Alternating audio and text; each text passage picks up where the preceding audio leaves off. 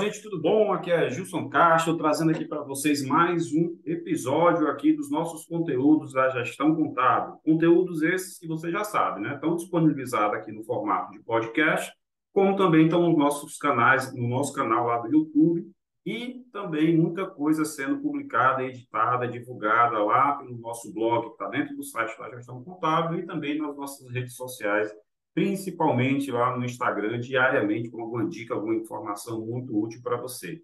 Gente, é, igualmente aos últimos episódios de podcast, né, de conteúdo que a gente está divulgando, é, a gente vai hoje falar um pouquinho sobre algumas dúvidas que também chegaram para a gente através dos nossos canais aí, principalmente do nosso canal de Tira Dúvidas gratuito lá do Telegram. Qualquer coisa, procura aqui no nosso, nos nossos conteúdos, aqui na descrição desse material, vai ter o link para você entrar no nosso canal do Telegram gratuito, aberto para todo o Brasil, para tirar dúvidas com relação à contabilidade.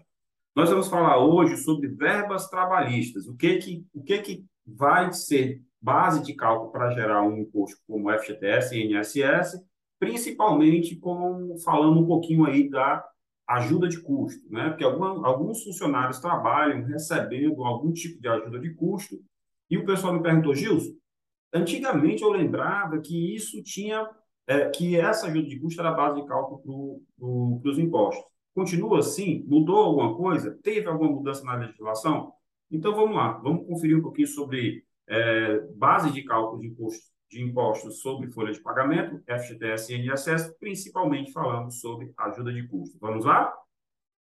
Ótimo. Gente, assim, antes de mais nada, vocês precisam entender o que é salário, né? a definição de salário. Por que, por que disso, Gilson? Porque muitas vezes o empregador fica na dúvida né, de, do que usar de nomenclatura para fazer o pagamento do funcionário. Ou muitas vezes o que importa para o empresário é pegar o dinheiro, entregar na mão do funcionário, ele receber, assinar algum recibo e pronto, está feito, não estou devendo mais nada ao funcionário.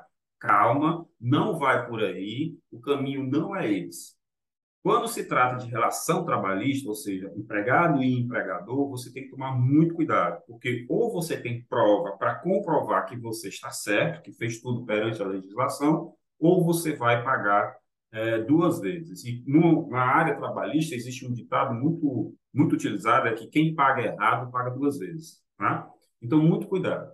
Em relação a pagamento de, de, de valores que possam ou não possam configurar a base de algum imposto, a gente precisa falar um pouquinho sobre o que é salário. Então, é, salário, a definição de salário, você vai encontrar em diversas legislações.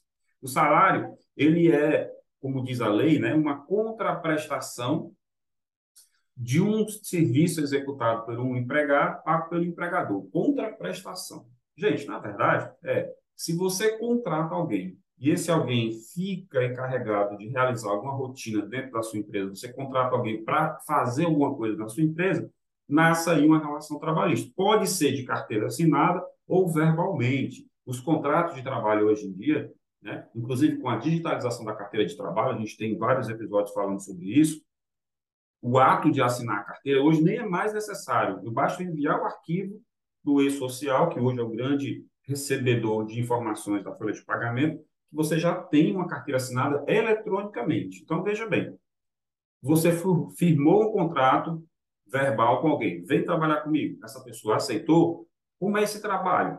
Você vai trabalhar tantas horas semanais ou mensais, eu vou lhe pagar tanto, você vai fazer isso aqui. Pronto, você já tem ali todos os elementos de um contrato de trabalho. E a partir daí você já deve um salário a essa pessoa. Né? Você vai encontrar, por exemplo, na Constituição Federal, lá no seu artigo 7 muito conhecido, né, que vai dizer o seguinte para você: são direitos dos trabalhadores urbanos ou rurais, além de outros que visem a melhoria da sua condição social. Aí lá no inciso 4 a gente vai ter assim, ó, salário mínimo fixa, fixado em lei nacionalmente unificado, capaz de atender às suas necessidades vitais para, da empresa, para o funcionário custear vestuário, higiene, transporte, previdência, para tudo. Isso é o conceito, ou seja, você tem que pagar no mínimo o salário mínimo. Porém, nós já falamos muito sobre isso. Se, tem, se o funcionário está em uma determinada categoria de funcionário, por exemplo, comércio, então, eu não vou usar o salário mínimo, vou usar o piso da categoria do comércio, porque ele está ligado ao sindicato.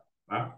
E a gente vai encontrar também é, no decreto 3048 de 99, que é o regulamento da Previdência Social, a definição do que é remuneração e o que é, é contribuição, o que, é que vai compor a contribuição. Deixa eu abrir um parênteses aqui para te explicar dois termos muito diferentes. Primeiro, salário. Salário é aquele salário mínimo, é o salário contratual, é o piso da categoria, isso é salário. Remuneração é tudo que o funcionário recebe no determinado mês. Por que, que você tem que entender essa diferença? Porque quando a gente fala de recolhimentos de impostos, toda lei que fala de recolhimento de imposto ligado à folha de pagamento, ele fala em remuneração e não salário. Por exemplo, se o seu funcionário recebe um salário mínimo e faz hora extra, duas horas extras, por exemplo, salário mínimo não vai variar, é aquele enquanto não houver a mudança do salário mínimo nacional. A remuneração dele vai variar, porque naquele mês ele recebeu um salário garantido por lei e duas horas extras. Então, a remuneração dele é o salário mais as duas horas extras. No segundo mês, ele fez, ele tem direito a receber o salário, se ele trabalhou 30 dias, e tem direito a receber, por exemplo, 10 horas extras. Então, a remuneração dele será o salário mais 10 horas extras.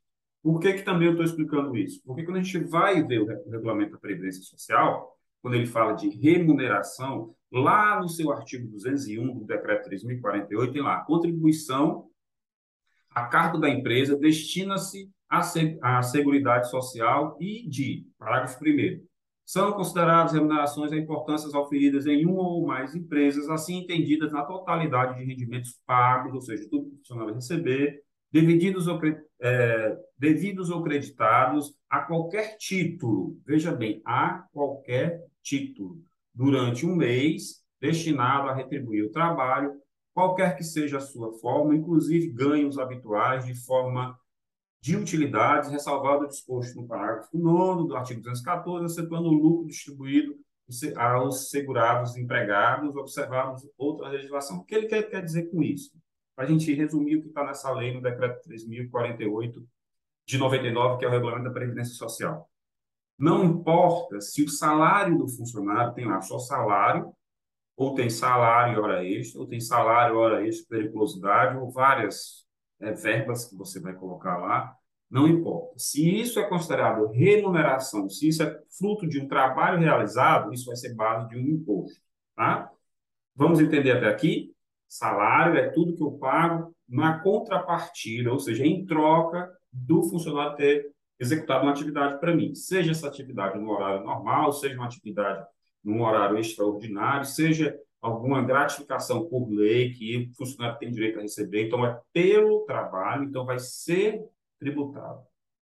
Por que, que eu estou te explicando isso? Por que, que eu estou fazendo esse arrudeio todo aqui, como a gente fala, para poder chegar em alguns conceitos de verbas, se, estão, se são tributadas ou não. A gente vai de novo recorrer aqui à CLT, lá no seu artigo 457 da CLT, que ele fala que vai integrar o salário a importância fixa estipulada, as gratificações legais, as comissões pagas pelo empregador e várias outras verbas que a legislação fala. Mas especificamente, especificamente, falando aqui é, de outras remunerações que podem não ter tributação, eu vou até ler aqui o, o artigo, parágrafo 2 do artigo, do artigo 457 da CLT, para você poder entender um pouquinho. Tenha calma, a gente está falando muito de legislação aqui, que não é o comum de eu falar nos nossos conteúdos de podcast ou de vídeo, para poder eu construir aqui em você uma, uma forma de pensar que vai facilitar você entender as verbas que são tributadas ou não, especificamente a ajuda de custo. Tá? No artigo 457 da CLT, que foi muito importante, que foi alterado tá? em 2017. Ou seja, antes de 2017, existia a redação do artigo 457 da CLT. Depois de 2017, ele teve uma mudança. Por que, que eu estou frisando isso? Hoje eu estou usando muito porquê, né? Gente, sempre que a gente vai estudar a legislação, a, a, gente tem que analisar muitas coisas. Por isso que algumas pessoas elas não gostam do direito, diferente de mim, eu gosto. E gosto de analisar e ler tributação, né? E ler artigos sobre tributação, sobre impostos, e vamos lá. 2017 houve a, a única reforma na CLT de forma bem incisiva. E de 2017 para cá, algumas regras mudaram. Então, você precisa entender como era essa regra antes de 2017 e principalmente depois de 2017. Então, mudada pela a, a, a, lei em 2017, que foi a, o decreto-lei, aliás, que foi a lei 13.467, o artigo 457, parágrafo 2 da CLT, passou a ter a seguinte redação. As importâncias, ainda que habituais, ou seja, uma vez ou outra que ocorra, pagas a títulos de ajuda de custo, auxílio à alimentação e aí fica o texto fica um pouquinho complicado, porque ele diz assim, auxílio à alimentação, vírgula, verdade seu pagamento em dinheiro, ou seja, o auxílio à alimentação não pode ser pago em dinheiro, só para explicar isso, diárias para viagem, prêmios e abonos não integram a remuneração. Olha, remuneração que eu te expliquei. O que é remuneração? É o valor total que o funcionário recebe no mês. Pode ser salário e esses adicionais que a lei está trazendo. Ou seja, diárias para viagens, prêmios e abonos não integram a remuneração do empregado, não se incorporam ao contrato de trabalho e não constituem base incidente de qualquer encargo trabalhista e previdenciário. Opa! Entendeu aqui o X da questão? Entendeu os tantos porquês que eu te expliquei até agora? Porque, a partir de 2017, segundo o artigo 457, parágrafo 2 da CLT, as importâncias, mesmo de forma é, habitual ou não habitual, pagas a título de ajuda de custo, vou pular aqui auxílio alimentação, porque você não pode pagar em dinheiro, mas você pode conceder, por exemplo, é, vale alimentação, e isso não será não será salário e não vai entregar prazo de cálculo, ou seja, vou lá voltar. o, o auxílio dado como ajuda de custo é, diárias para viagem, prêmios e abonos não integra a remuneração do empregado, não se incorpora ao contrato de trabalho e não constitui base de incidência de qualquer encargo trabalhista e previdenciário. Gente, se você tem um funcionário que ele trabalha e recebe essas gratificações, elas não serão tributadas para a base de imposto, imposto de renda, FGTS e INSS. Isso é importantíssimo, importantíssimo, tá? Muitas perguntas que chegaram para mim com relação à folha de pagamento, né, RH, remuneração de funcionário, relação trabalhista de empregado e empregador, é, foram direcionadas pra, por esse caminho. Ah, eu pago tal, tal valor ao meu funcionário por isso. Isso aqui integra a base de carro? Vou pagar imposto sobre isso? Eu gosto muito de explicar as coisas quando chegam para a gente com base.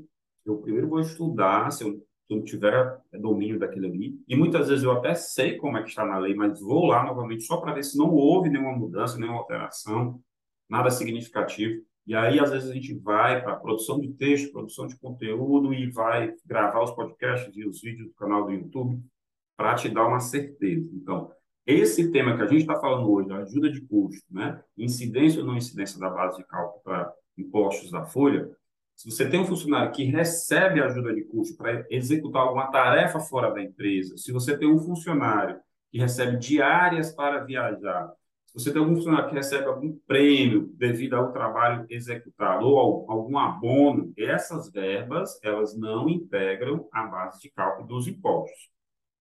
Ponto. Vamos parar bem aqui a explicação. Vamos começar outra explicação. Porque muitas vezes o empregador não quer oficializar pagamento a funcionário no seu contra-cheque, como manda a legislação, quer dizer assim, ó, eu vou pagar duas vezes, porque eu estou pagando aqui no contra-cheque e depois vai ser base de cálculo para férias e décimo terceiro, como é o caso de horas extras. Gente, hoje a gente está quase entrando assim, a gente está terminando uma fase de implantação do e-social. E a gente está quase entrando na fase de fiscalização pesada sobre encargos trabalhistas, sobre pagamento de salário. A partir de janeiro de 2023, a Receita Federal vai começar a fiscalizar de forma automatizada, ou seja, cruzamento de informações, e vai começar a penalizar empresas por não cumprimento da CLT, através de vários arquivos que são enviados à Receita Federal, chamado e-social. O e-social nada mais é do que uma informatização da CLT e de obrigações trabalhistas. Então, a partir do momento que você começar a enviar essas informações, as grandes empresas já estão enviando de forma completa, e as micro e pequenas empresas vão prazo máximo para começar a fazer isso é janeiro de 2023, você vai ter, possibilitar que o órgão que te fiscaliza tenha a faca e o queijo na mão, porque você está informando tudo para ele. Então, na hora que o funcionário te acionar na justiça, que o, que o juiz for lá, dar uma olhada no, no que tem no e-social, e realmente você não pagou essas verbas para ele, você vai ser automaticamente penalizado, não vai ter nenhum direito de defesa, porque você já foi réu confesso quando mandou esses arquivos. Vou voltar agora, de novo, falar sobre a ajuda de custo. A ajuda de custo, como a lei já determina, ela não vai ser base dos impostos e, consequentemente, por não ser uma verba pelo trabalho, pela atividade que você contratou o funcionário, e ele é um adicional ou uma reposição de uma despesa, por exemplo, é diárias para a viagem. Diárias para viagem, você antecipa um valor para o funcionário, ou o funcionário gasta aquele valor, e depois de traz os comprovantes de que gastou com hotel, com café da manhã, com um táxi, com todo aquele trabalho, todo aquele gasto que ele teve para se deslocar, fazer o trabalho e voltar para a empresa. Então, isso daí é um pagamento? Não, não é um pagamento, é uma reposição de despesa que ocorreu com o funcionário quando ele estava a serviço da empresa. Então, isso não é uma base para tributo e nem é remuneração. Consequentemente, como não é remuneração, também não vai pagar, também não vai integrar a base lá, das médias para pagamento de férias e décimo terceiro. Porque entenda, é como se eu pegasse meu funcionário, vai ali é, do outro lado de Fortaleza, atende um cliente lá com um problema que ele está tendo e volta ele voltasse, quanto foi? Ou eu paguei Uber para ele ir, ou eu paguei é, combustível para ele ir, se lá ele extrapolou o horário que tinha lá, precisou fazer um lanche, ou teve algum gasto, algum material que ele comprou, ele chega, me mostra aquilo ali e eu ressaço ele com essas despesas. Ocorre que, em algumas empresas, isso ocorre, esse pagamento, esse ressarcimento ao funcionário ocorre dentro da, do contra-cheque, para deixar legalmente é, constituído o pagamento. Isso vai ser tributado só porque está no contra-cheque do funcionário? Não, não vai ser. Então, esses itens que nós falamos aqui, que a lei, né, vou dizer de novo, artigo 457, parágrafo 2 da CLT, ajuda de custo, auxílio alimentação, diárias para viagem, prêmios e abonos não integram a base de cálculo do tributo, tá? E nem vão integrar as médias para pagamento de férias e décimo terceiro. Fique tranquilo. Quem está dizendo isso não é o Gilson. Eu só estou confirmando aquilo que está na CLT, ok? Então, gente, esse, esses são, são fundamentos que você precisa é, saber se está ou não está é, praticando de forma errada dentro da sua empresa, tá bom? Dentro da sua empresa. Isso tem que ficar muito claro. Porque se isso não ficar claro, sabe o que vai acontecer? Você vai pagar duas vezes, né? Então, a partir da reforma trabalhista de 2017, né, mudando aí, alterando o parágrafo 2 do artigo 457 da CLT, onde as importâncias pagas a título de ajuda de custo né, e, e outras, mesmo que de forma habitual, vamos lá, resumindo, não integram a remuneração do empregador, não se incorpora ao contrato de trabalho ou ao, ao contra-cheque do funcionário, não constitui base de incidência de qualquer cargo trabalhista previdenciário, ok? É preciso que você entenda isso para que você não pague errado, não pague errado. Tá? O objetivo desse eh, dessa verba na folha é mera e simplesmente né, o custeio, um pagamento realizado ao empregado com finalidade de cobrir as despesas de desembolso dele nas funções que ele foi eh, exercer fora da empresa, tal como deslocamento para participar de uma reunião fora do local de trabalho, custos que o empregado tenha tido em razão daquele trabalho que ele foi executar, né, como cópias, né, pedágio, refeição, né, alguma coisa que ele usa, algum equipamento que precisou repor ali para o trabalho voltar a estar correto, né? Tudo isso pode ainda serão né, considerados ajuda de custo nos valores pagos ao empregado em virtude de mudança dessa é, definitiva do empregado para, por exemplo, para outra cidade também pode ocorrer. Né? Tudo isso está lá previsto no artigo da CLT. Né? Esses, esses reembolsos de viagem, né, despesa da, do que ocorreu, ela, é, ela tem que ter a efetiva comprovação da despesa né, realizada pelo empregado durante a execução dos serviços. Aí você pode me perguntar, Gilson, mas eu posso pegar essas despesas e não pagar ao funcionário na folha, e sim fazer uma prestação de contas depois, fora do conta-cheque pagar? Pode.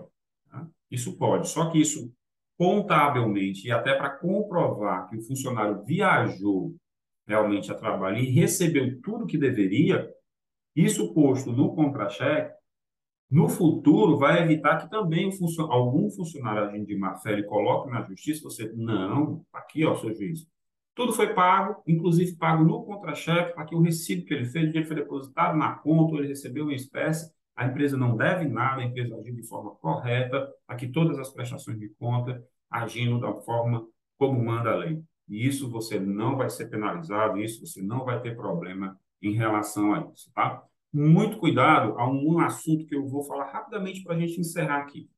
Alguns empregadores, né, ou algumas pessoas até mal informadas, elas agem da seguinte forma: pega aí o salário do funcionário, pega aí hora extra, pega aí a, a diária que eu vou pagar para ele, junta tudo aí, bota remuneração do mês, bota no conta-cheque dele e paga.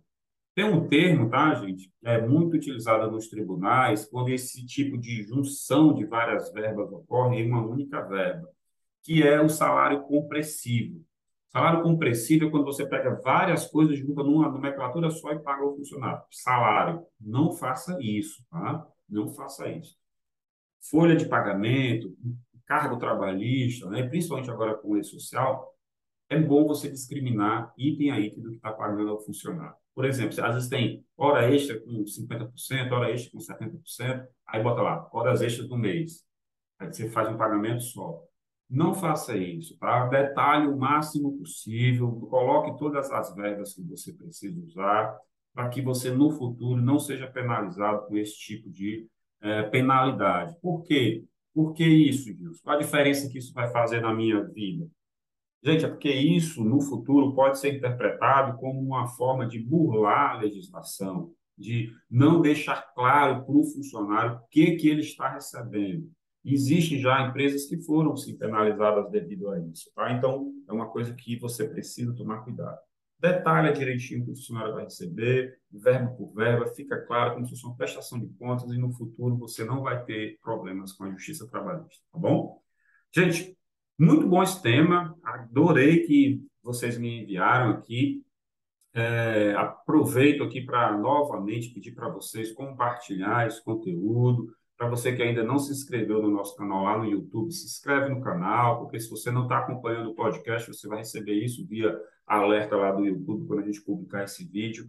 Também se inscreve aí nas nossas redes sociais, começa a seguir a Gestão Contábil aí no Instagram e nas outras redes sociais. É, e dá uma olhadinha também no nosso site, porque lá tem uma série chamada Gestão de Pessoas, que tem esses e vários outros temas, quando o assunto é relação trabalhista, tá? Então, a gente tem também lá no nosso site, no nosso blog, é, muita coisa. E agradeço a você aí por estar conosco e por ter, por algum momento, ter conhecido o nosso trabalho e até agora ter seguido o que a gente vem produzindo. Ah, a gente vem tendo um feedback muito bom. Os últimos podcasts que nós gravamos, os últimos conteúdos, foram todos em cima de perguntas e dúvidas enviadas por pessoas do Brasil todo. A gestão contábil hoje, graças a Deus, atende a clientes de vários capitais, estamos em várias capitais, não estamos ainda em todas as capitais do Brasil, mas logo, logo nós estaremos, e a gente está aqui para levar informação, levar conteúdo, levar dicas valiosas para você conduzir a sua empresa no dia a dia, para que você não cometa erro, para que você seja um empresário de sucesso. Vou ficando por aqui. Fica aqui o meu muito obrigado. Fiquem com Deus e até o nosso próximo conteúdo. Tchau, tchau.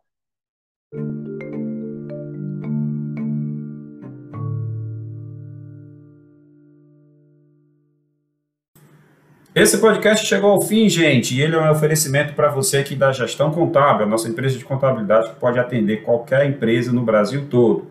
Nós queremos também te convidar para seguir e acompanhar os cursos oferecidos pela Level Treinamentos. A Level Treinamentos é uma empresa parceira que tem cursos voltados para administrativa e financeira que você pode tanto se especializar como treinar o seu pessoal em áreas afins, como contabilidade, setor pessoal, administração e outros, né? E se você gostou de toda essa parte visual, se você está acompanhando aí todas as nossas publicações nas redes sociais, nós também temos aqui uma grande parceria com a Insight Marketing Inteligente a Insight é que nos coloca nas redes sociais, nos faz crescer aí é, gradativamente e tudo esse conteúdo aqui tem um apoio dela, logicamente. Então, se você gostou, nos ajude aí com essas três empresas e nós nos vemos no próximo conteúdo. Até mais!